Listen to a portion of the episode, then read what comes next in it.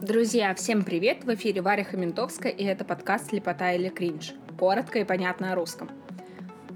Совсем недавно мы провели викторины в нашем сообществе во ВКонтакте и Телеграм-канале, где были задания, посвященные значению слов. Так вот, результаты показали, что слова из викторины многих завели в тупик. И поэтому, дорогие наши друзья, сегодня мы снова поговорим о значениях слов. Лепота или кринж? С утра до вечера питаешься одним кофе? Поздравляю, ты непременно знаешь, что такое collivable. Да-да, это то самое явление, когда желудок начинает петь песни о том, чтобы его скорее покормили. Collivable – голодное урчание в животе. Прошел дождь, а ты выходишь на улицу, чтобы насладиться ароматом, который источает земля. Или нет?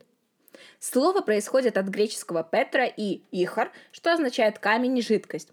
Такой запах появляется из-за того, что некоторые растения выделяют масла, которые остаются на земле, и после осадков весь этот слой поднимается на поверхность вместе с испарением дождевой влаги.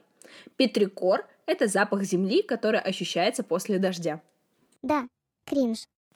Сияние, роскошь, дороговизна и прихоти – Новое существительное обобщает эти понятия.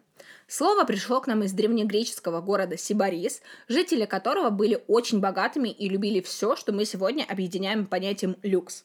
Народ ходил в дорогих костюмах и носил множество украшений, а важность человека измерялась количеством перов, которые он посетил. Сибарит – роскошный, чувственный или изнеженный человек, который живет для сладкой еды, житейских услад и утех. Бывает же, что ты начинаешь дискутировать с человеком и удивляешься, как легко он делает заключение в свою пользу, при этом используя на вид логические выводы. И только когда начинаешь разбираться, то понимаешь, что что-то здесь не так. Это явление называется софистика.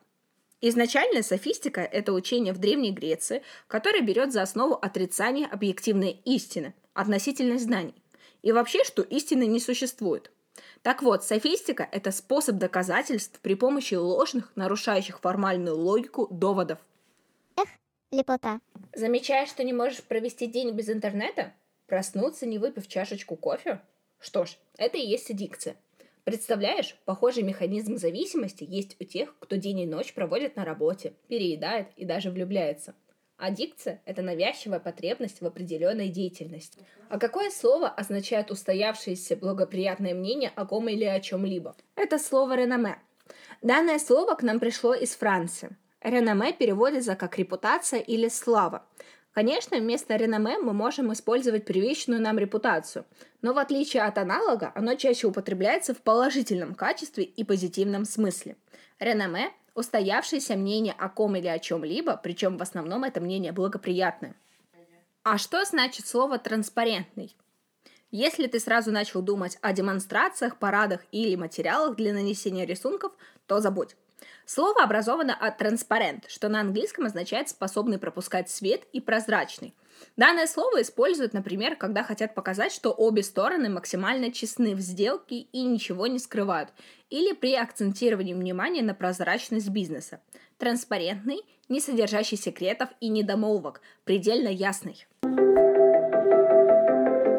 Лепота или кринж? Что ж, друзья, мы очень верим в то, что в следующий раз вы ответите правильно на все вопросы викторины с помощью нашего подкаста. Ну а с вами была Варя Хаментовская. Подписывайтесь на наши соцсети, если вы этого еще не сделали. И до новых встреч!